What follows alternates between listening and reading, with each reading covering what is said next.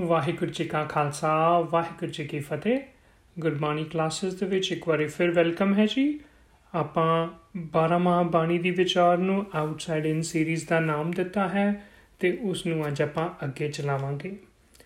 ਹੁਣ ਤੱਕ ਅਸੀਂ 5 ਮਹੀਨਿਆਂ ਤੱਕ ਦੀ ਵਿਚਾਰ ਕਰ ਰਹੇ ਹਾਂ, ਜੋ ਲਾਸਟ ਮਹੀਨਾ ਸੀ, ਉਹ ਸੀ ਸਾਵਣ ਦਾ ਮਹੀਨਾ।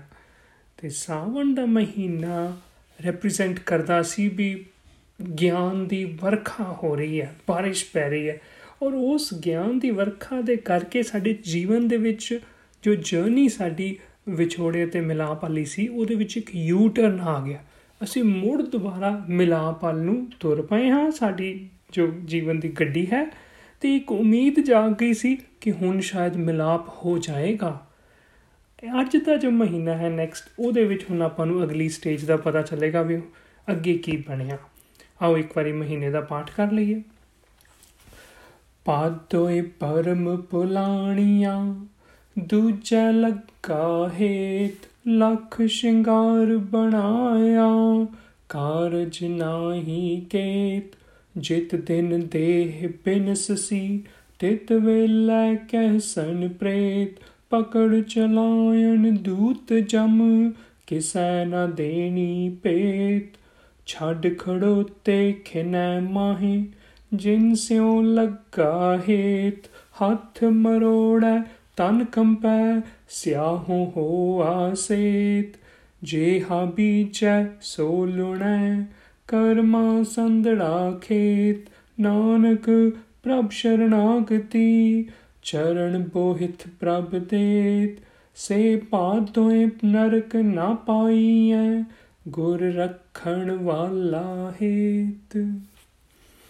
ਸੋ ਭਾਦੋਂ ਦਾ ਮਹੀਨਾ ਹੈ ਨੈਕਸਟ ਤੇ ਆਮ ਬੋਲੀ ਜਿਹਨੂੰ ਅਸੀਂ ਭਾਦੋਂ ਕਹਿੰਦੇ ਆ ਪਰ ਜਦੋਂ ਗੁਰੂ ਗ੍ਰੰਥ ਸਾਹਿਬ ਜੀ ਦੀ ਬੋਲੀ 'ਚ ਦੇਖੀਏ ਨਾ, ਤੇ ਵਰਡ ਆਇਆ ਹੈ ਪਾ ਦੋਏ ਥੋੜਾ ਜਿਹਾ ਡਿਫਰੈਂਟ ਹੈ।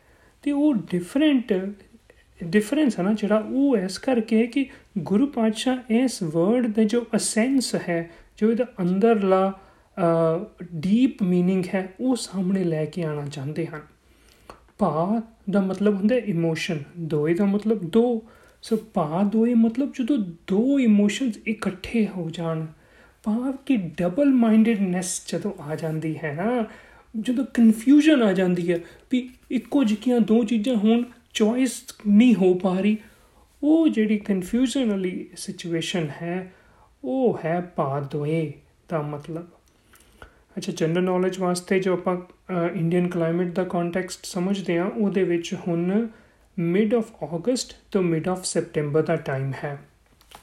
ਸੋ ਬਾਰਿਸ਼ ਹੋਈ ਸੀ ਔਰ ਉਹ ਬਾਰਿਸ਼ ਦੇ ਨਾਲ ਨਾ ਹੁਣ ਬੜਾ ਸਭ ਕੁਝ ਅਨਕੰਫਰਟੇਬਲ ਜਿਹਾ ਫੀਲ ਹੋ ਰਿਹਾ ਹੈ।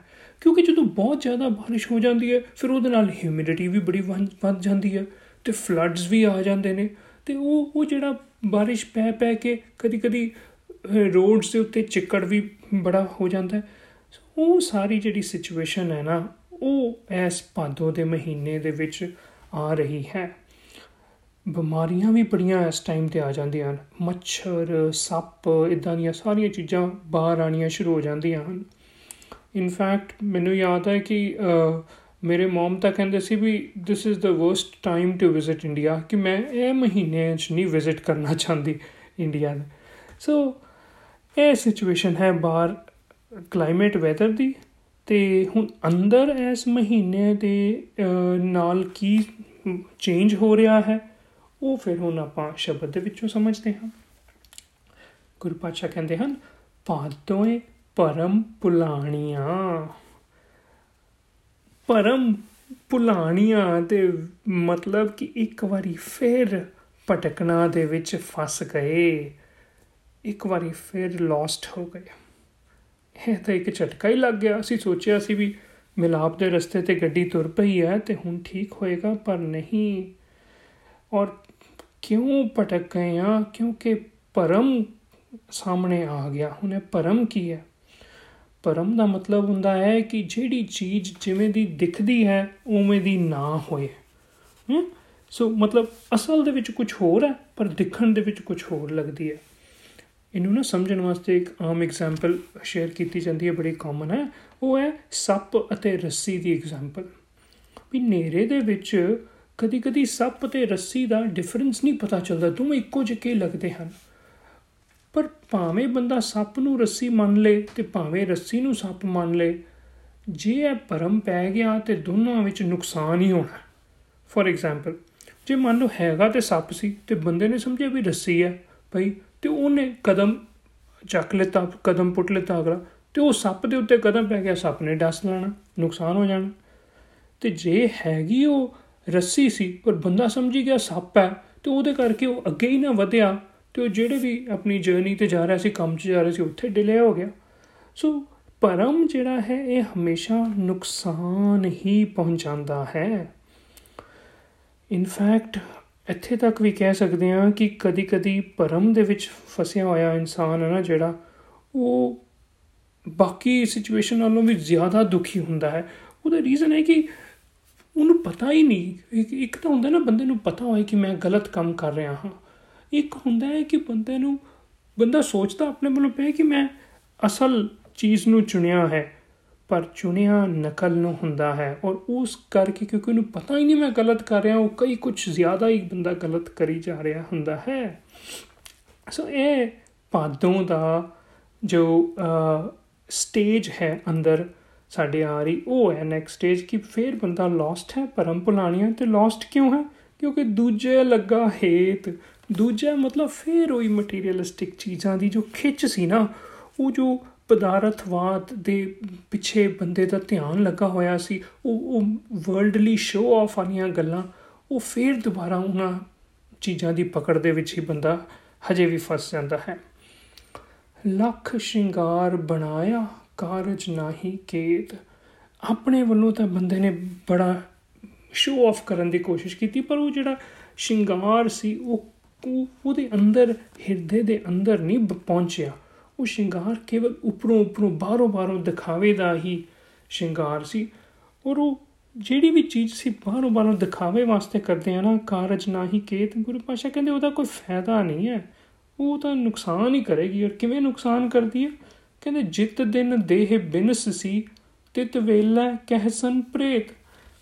ਜਦੋਂ ਬਾਹਰਲੇ ਸਰੀਰ, ਜੋ ਸਰੀਰ ਦੇ ਸ਼ਿੰਗਾਰ ਦੀ ਗੱਲ ਕਰੀ ਜਿਸ ਦਿਨ ਸਰੀਰ ਖਤਮ ਹੋ ਜਾਏਗਾ, ਉਸ ਦਿਨ ਤਾਂ ਉਹ ਸਾਰੇ ਸ਼ਿੰਗਾਰ ਦਾ ਕੋਈ ਫਾਇਦਾ ਨਹੀਂ ਤੇ ਤਵੇਲਾ ਕਹਿਸਨ ਪ੍ਰੇਤ ਸਰੀਰ ਨੇ ਤਾਂ লাশ ਬਣਨੀ ਜਾਣਾ ਪ੍ਰੇਤ ਦਾ ਮਤਲਬ লাশ ਪਕੜ ਚਲਾਇਨ ਦੂਤ ਜਮ ਕਿਸੈ ਨਾ ਦੇਣੀ ਭੇਤ ਤੇ ਉਸ ਤੋਂ ਬਾਅਦ ਫਿਰ ਮਰਨ ਤੋਂ ਬਾਅਦ ਕੀ ਹੋਣਾ ਬੰਦੇ ਦਾ ਉਹ ਤਾਂ ਕਹਿੰਦੇ ਕਿਸੇ ਨੂੰ ਵੀ ਨਹੀਂ ਨਾ ਪਤਾ ਛੱਡ ਖੜੋਤੇ ਖਿਨੈ ਮਾਹੇ ਜਿਨ ਸਿਓ ਲੱਗਾ ਹੇਤ ਪਰ ਗੁਰਪਾਸ਼ਾ ਕਹਿੰਦੇ ਇਹ ਗੱਲ ਪੱਕਾ ਪਤਾ ਵੀ ਜਿਹੜੀਆਂ ਜਿਹੜੀਆਂ ਵੀ ਚੀਜ਼ਾਂ ਸਰੀਰ ਦੇ ਨਾਲ ਜੁੜੀਆਂ ਹੋਈਆਂ ਸੀ ਨਾ, ਉਹ ਸਾਰੀਆਂ ਦੀਆਂ ਸਾਰੀਆਂ ਇੱਥੇ ਹੀ ਰਹਿ ਜਾਣੀਆਂ ਹਨ। ਭਾਵ ਕਿ ਕਿ ਉਹ ਜਿਹੜਾ ਸਾਥ ਹੈ ਉਹਨਾਂ ਨਾਲ, ਉਹ ਸਾਥ ਟੁੱਟ ਹੀ ਜਾਣਾ ਹੈ, ਖਤਮ ਹੋ ਹੀ ਜਾਣਾ ਹੈ। ਛੱਡ ਖੜੋਤੇ ਕਿਨੇ ਮਾਹੇ? ਮਤਲਬ ਮਿੰਟ ਦੇ ਵਿੱਚ ਹੀ ਉਹ ਸਾਰੀਆਂ ਚੀਜ਼ਾਂ ਜਿਹੜੀਆਂ ਨੇ, ਉਹ ਉਹ ਫਜ਼ੂਲ ਰਹਿ ਜਾਣੀ, ਉਹਨਾਂ ਦਾ ਕੋਈ ਅਰਥ ਨਹੀਂ ਰਹਿ ਜਾਏਗਾ ਬੰਦੇ ਵਾਸਤੇ। ਹੱਥ ਮਰੋੜਾ, ਤਨ ਕੰਪੈ ਸਿਆਹੂ ਹੋਵਾ ਸੇਤ। ਸਿਆਹੂ ਮਤਲਬ ਸਿਆਹੀ, ਇੰਕ ਤੋਂ ਵਰਡ ਬਣਿਆ। ਸਿਆਹੂ ਮਤਲਬ ਬਲੈਕ ਕਲਰ। ਸੇਤ, ਹਿੰਦੀ ਦਾ ਵਰਡ ਹੈ ਸ਼ਵੇਤ, ਉਹਦੇ ਤੋਂ ਬਣਿਆ ਮਤਲਬ white colour.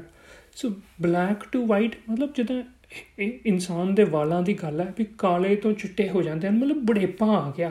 ਹੱਥ ਮਰੋੜਾ ਤਨ ਕੰਪੇ ਬੰਦੇ ਦੇ ਹੱਥਾਂ ਤੇ ਵੀ ਝੁਰਨੀਆਂ ਪੈਣੀਆਂ ਸ਼ੁਰੂ ਹੋ ਗਈਆਂ, ਤਨ ਸਰੀਰ ਵੀ ਕੰਬਣਾ ਸ਼ੁਰੂ ਹੋ ਗਿਆ। ਮਤਲਬ ਕਿ ਜਦੋਂ ਅਸੀਂ ਦਿਖਾਵਿਆਂ ਦੇ ਪਿੱਛੇ ਲੱਗਦੇ ਹਾਂ, ਜਦੋਂ ਅਸੀਂ ਸ਼ੋ ਆਫ ਕਰਦੇ ਹਾਂ ਮਟੀਰੀਅਲਿਸਟਿਕ ਚੀਜ਼ਾਂ ਦਾ, ਉਹਦੇ ਕਰਕੇ ਸਾਡੇ ਉੱਪਰ ਬੜੇਪਾ ਵੀ ਜਲਦੀ ਆਂਦਾ ਹੈ। ਬਲਕਿ ਸਾਇੰਸ ਨੇ ਵੀ ਇਹ ਪ੍ਰੂਵ ਕੀਤਾ ਹੈ ਕਿ ਜਦੋਂ ਅਸੀਂ ਕਿਸੇ ਵੀ ਕੰਮ ਦੇ ਵਿੱਚ ਜਦੋਂ ਬਾਨੇ ਮਾਰ ਕੇ ਕਰਦੇ ਹਾਂ ਨਾ, ਅਸਲ ਚੀਜ਼ ਨਾ ਹੋਏ ਤੇ ਸ਼ੋ ਆਫ ਉਹਨੂੰ ਗਲਤ ਜਿਹੜੀ ਚੀਜ਼ ਹੈ, ਉਹਦਾ ਸਹਾਰਾ ਲੈ ਕੇ ਸੱਚ ਦੀ ਬਜਾਏ ਝੂਠ ਦਾ ਸਹਾਰਾ ਲੈਣੇ ਆ ਤੇ ਉਹਦੇ ਨਾਲ ਸਟ्रेस ਵੀ ਸਾਡੇ ਜ਼ਿਆਦਾ ਪੈਂਦਾ ਦੇਖੋ ਫੋਰ ਐਗਜ਼ਾਮਪਲ ਕਿਸੇ ਨੇ ਕੰਮ ਤੋਂ ਛੁੱਟੀ ਲੈਣੀ ਆ ਇੱਕ ਤਾਂ ਹੁੰਦਾ ਸੱਚ ਸੱਚ ਦੱਸ ਕੇ ਲੈ ਵੀ ਮੇਰਾ ਬਰਨ ਆਊਟ ਹੋ ਰਿਹਾ ਹੈ ਕਿ ਮੈਂ ਹੁਣ ਥੱਕ ਗਿਆ ਤੇ ਮੈਂ ਹੁਣ ਇੱਕ ਦੋ ਦਿਨ ਬ੍ਰੇਕ ਲੈਣਾ ਚਾਹਨਾ ਤੇ ਇੱਕ ਹੁੰਦਾ ਹੈ ਕਿ ਬੰਦਾ ਝੂਠ ਬਹਾਨੇ ਮਾਰ ਕੇ ਛੁੱਟੀ ਲੈਂਦਾ ਹੈ। ਹੋਇਆ ਕੁਝ ਨਹੀਂ ਦੱਸਣਾ ਆਫਿਸ ਦੇ ਵਿੱਚ ਝੂਠ ਬਹਾਨਾ ਮਾਰ ਦਿੱਤਾ ਵੀ ਮੈਨੂੰ ਇਹ ਪ੍ਰੋਬਲਮ ਆ ਗਈ, ਮੈਨੂੰ ਉਹ ਪ੍ਰੋਬਲਮ ਆ ਗਈ। ਇਦਾਂ ਜਦੋਂ ਬਹਾਨੇ ਮਾਰ ਕੇ ਛੁੱਟੀ ਲਵਾਂਗੇ ਨਾ, ਉਹਦਾ ਫਿਰ ਜ਼ਿਆਦਾ ਸਟ्रेस ਰਹੇਗਾ।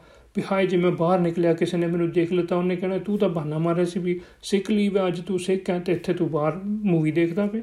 ਸੋ ਇਦਾਂ ਦੀਆਂ ਜਿਹੜੀਆਂ ਚੀਜ਼ਾਂ ਨੇ ਨਾ, ਉਹ ਜ਼ਿਆਦਾ ਸਟ्रेस ਕਰਦੀਆਂ ਨੇ ਔਰ ਉਹ ਸਟ्रेस ਕਰਕੇ ਬੰਦਾ ਜ਼ਿਆਦਾ ਜਲਦੀ ਮੈਂਟਲੀ ਵੀ ਤੇ ਫਿਜ਼ੀਕਲੀ ਵੀ ਬੁੱਢਾ ਹੁੰਦਾ।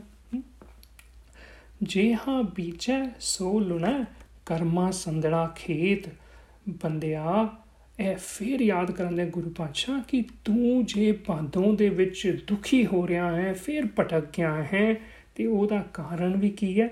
ਤੇਰੇ ਕਰਮ। As you sow so shall you reap ਤੂੰ ਗਲਤ ਚੋਇਸ ਕੀਤੀ। ਤੂੰ ਗਲਤ ਕਰਮ ਕੀਤੇ, ਤਾਂ ਕਰਕੇ ਤੂੰ ਫੇਰ ਦੁਬਾਰਾ ਭਟਕਣਾ ਦੇ ਵਿੱਚ ਪੈ ਕੇ ਦੁਖੀ ਹੋ ਰਿਹਾ ਹੈ। ਨਾਨਕ, ਪ੍ਰਭ ਸ਼ਰਨਾਗਤੀ।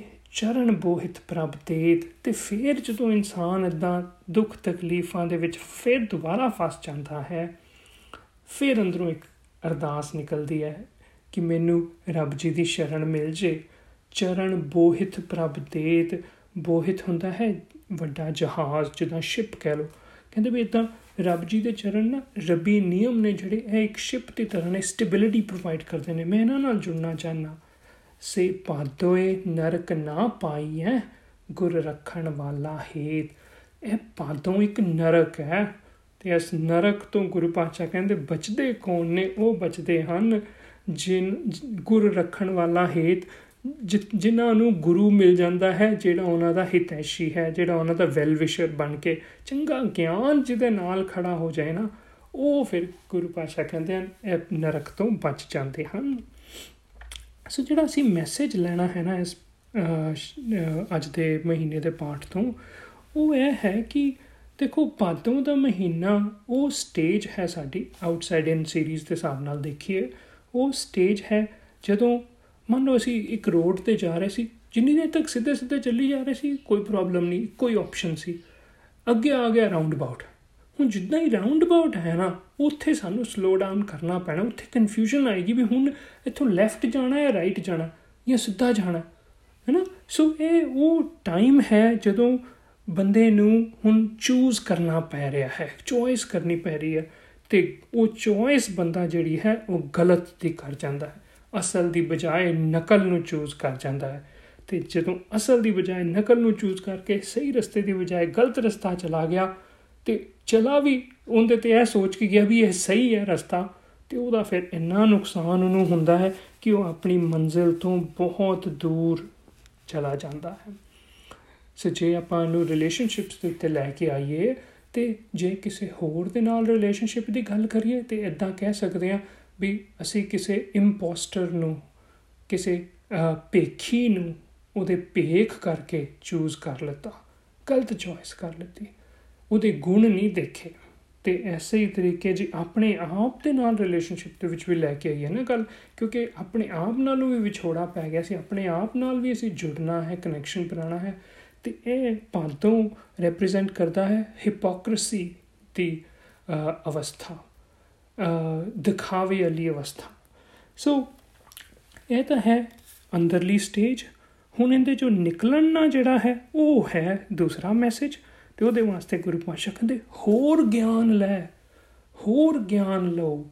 ਇਹ ਕਿਉਂਕਿ ਕੀ ਹੁੰਦਾ ਹੈ ਸਾਵਨ ਦੇ ਮਹੀਨੇ 'ਚ ਗਿਆਨ ਤਾਂ ਲਿੱਤਾ, ਪਰ ਕਦੀ ਕਦੀ ਕੀ ਹੁੰਦਾ little knowledge is a dangerous thing ਥੋੜਾ ਜਿਹਾ ਗਿਆਨ ਲੈ ਕੇ ਨਾ ਅਸੀਂ ਸਮਝਦੇ ਆਪਣੇ ਆਪ ਨੂੰ, ਅਸੀਂ ਬੜੇ ਸਿਆਣੇ ਹੋ ਗਏ, ਹੈਨਾ? ਪਰ ਨਹੀਂ ਗੁਰੂ ਪਾਸ਼ਾ ਕਹਿੰਦੇ, ਜਦੋਂ ਹੋਰ ਗਿਆਨ ਆਂਦਾ ਹੈ ਤੇ ਕਦੀ ਕਦੀ ਪਤਾ ਚੱਲਦਾ ਹੈ ਕਿ ਬਾਹਰੋਂ ਜੋ ਚੀਜ਼ਾਂ ਦਿਖਦੀਆਂ ਹਨ, ਉਹ ਉਵੇਂ ਨਹੀਂ ਹਨ, ਹੈਨਾ? ਸੋ ਇਹ ਭਾਦੋਂ ਦੇ ਨਰਕ ਦੇ ਵਿੱਚੋਂ, ਨਰਕ ਐਸ ਲਈ ਕਿਹਾ ਗੁਰੂ ਪਾਸ਼ਾ ਨੇ, ਕਿਉਂਕਿ ਇਹ ਜੇਠ ਹਾੜ ਦੇ ਮਹੀਨਿਆਂ ਨਾਲੋਂ ਗਰਮੀ ਦੇ ਜਿਹੜੇ ਪੀਕ ਸਮਰ ਮੰਥਸ ਹੁੰਦੇ ਨਾ, ਉਹਨਾਂ ਨਾਲੋਂ ਵੀ ਜ਼ਿਆਦਾ ਤਕਲੀਫ ਇਸ ਮਹੀਨੇ ਦੇ ਵਿੱਚ ਹੁੰਦੀ ਹੈ। ਔਰ ਜੇ ਕਿਧਰੇ ਬੰਦਾ ਕਿਸੇ ਪੇਖੀ, ਕਿਸੇ ਇੰਪੋਸਟਰ ਨਾਲ ਜੁੜ ਜਾਣਾ ਤੇ ਹੋਰ ਵੀ ਜ਼ਿਆਦਾ ਦੁਖੀ ਹੁੰਦਾ ਹੈ। ਇੰਨਾ ਦੁੱਖ ਉਦੋਂ ਆਪਣੇ ਬ੍ਰੇਕਅਪ ਕਰਕੇ ਨਹੀਂ ਹੁੰਦਾ, ਜਿੰਨਾ ਇਦਾਂ ਦੇ ਰਿਲੇਸ਼ਨਸ਼ਿਪ ਦੇ ਵਿੱਚ ਜੁੜਨ ਨਾਲ ਹੁੰਦਾ ਹੈ।